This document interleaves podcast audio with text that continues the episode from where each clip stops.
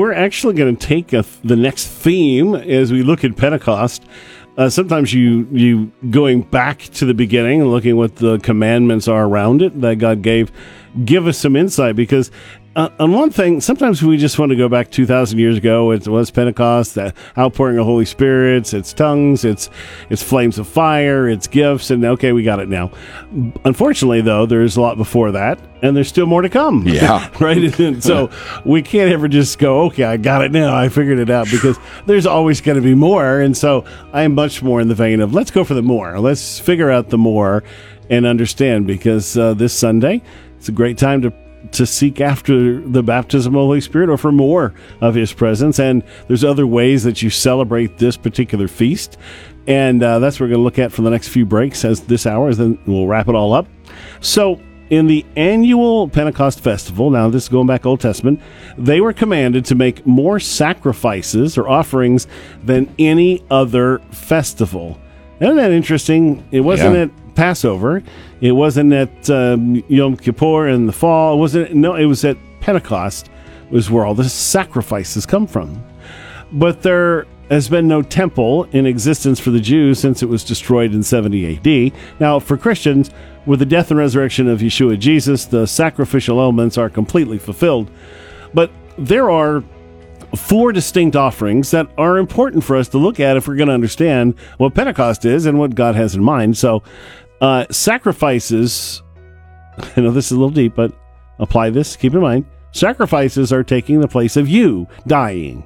That's the ultimate. Jesus died for us, but ultimately they're there. They're they're our replacement. So they're the ultimate judgment and contrast. It's life or death, Jesus or destruction. So if you keep that theme in mind as you look at these Old Testament uh, offerings, you'll it'll make sense.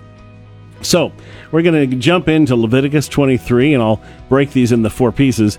From the day after the Sabbath, the day you brought the sheaf of the wave offering, count off seven full weeks, count off 50 days up to the day after the seventh Sabbath, and then present an offering of new grain to Jehovah.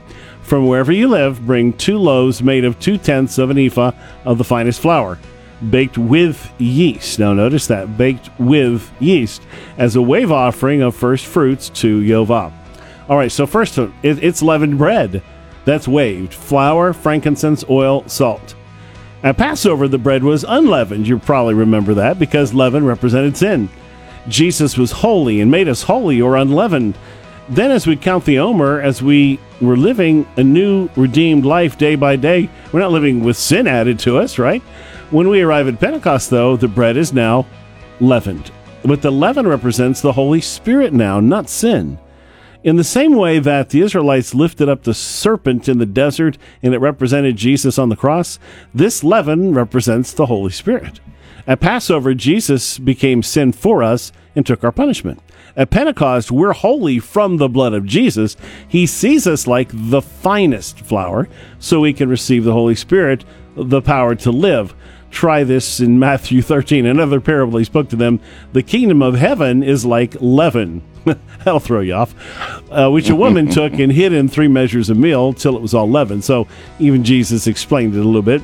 In this case, the Holy Spirit is in us, causing a change in us, convincing us, and continually leading us to repentance. We're overcoming sin daily.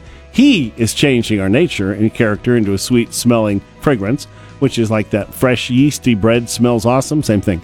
We should be, in a spiritual sense, smelling awesome. All right, that's the uh, first offering is the meal offering. All right, second one, burnt offering. Continuing in Leviticus, present with this bread seven male lambs, each a year old without defect, one young bull, and two rams. They will be a burnt offering to Jehovah, together with their grain offerings and drink offerings, a food offering, and aroma pleasing to Jehovah. Now, the most important thing there is it's all burned. All right, that's the nature of a burnt offering. You've probably had meals like that. That was more like a burnt offering. So, the life and death of Jesus perfectly accomplished the will of God, eh, but it's got to be completely burned. He had to die. He couldn't just be, you know, singed. So, burnt offerings are burned, burned. All right, next thing. The sin offering and fellowship offering are grouped together because these are to cover the priesthood. The sin offering, then the sacrifice one male goat for a sin offering and two lambs each year old for a fellowship offering. The priest is to wave the two lambs before Jehovah as a wave offering, together with the bread of the first fruits. They're a sacred offering to Jehovah for the priest. Now, the fellowship or peace offering, he became our peace or substitute. Pentecost was when the words of the Holy Spirit poured out of the mouth of his church. The fruit of their lips was praise, and the gospel which led to revival. And I already read you a good bit of Acts chapter 2 as Peter is preaching and tells them, What do we do? And they says, he says, Repent and be baptized, every one of you, in the name of Jesus Christ for the forgiveness of your sins, and you will receive the gifts of the Holy Spirit. The promise is for you and your children, and for all who are fall off, uh, far off, are far off, for all whom the Lord our God will call. On that same day, you are to proclaim, back to Leviticus, a sacred assembly and do no regular work this is to be a lasting ordinance for the generations to come wherever you live. Now, typically for us, that's not really hard because um, Pentecost is always on Sunday. So Saturday night to Sunday and all day, where it tends to be our, our Sabbath anyway. So, but side sideward there. The focus of Pentecost is on wheat, but they brought the first fruits of all of their crops. And there were seven crops at Pentecost wheat, barley, grapes, figs, pomegranates, olives, and dates. And if you notice, there's seven gifts and fruits of the Holy Spirit. All of these things kind of line up. Pentecost is the day the Holy Spirit came upon believers gathered together. What happens when the Holy Spirit comes into your life? You manifest the fruits of the Spirit. You don't have evidence otherwise. Same thing with, with salvation. You don't have evidence if you're not truly saved. If Jesus isn't in your life, if your life is still your life, then you're not saved. You're just making a claim. But if Jesus has come into your life, then you are different. You are he's now living his life through you. The Feast of Weeks is fulfilled in the empowering of the church to bring the harvest of the gospel and the end time harvest of Jesus.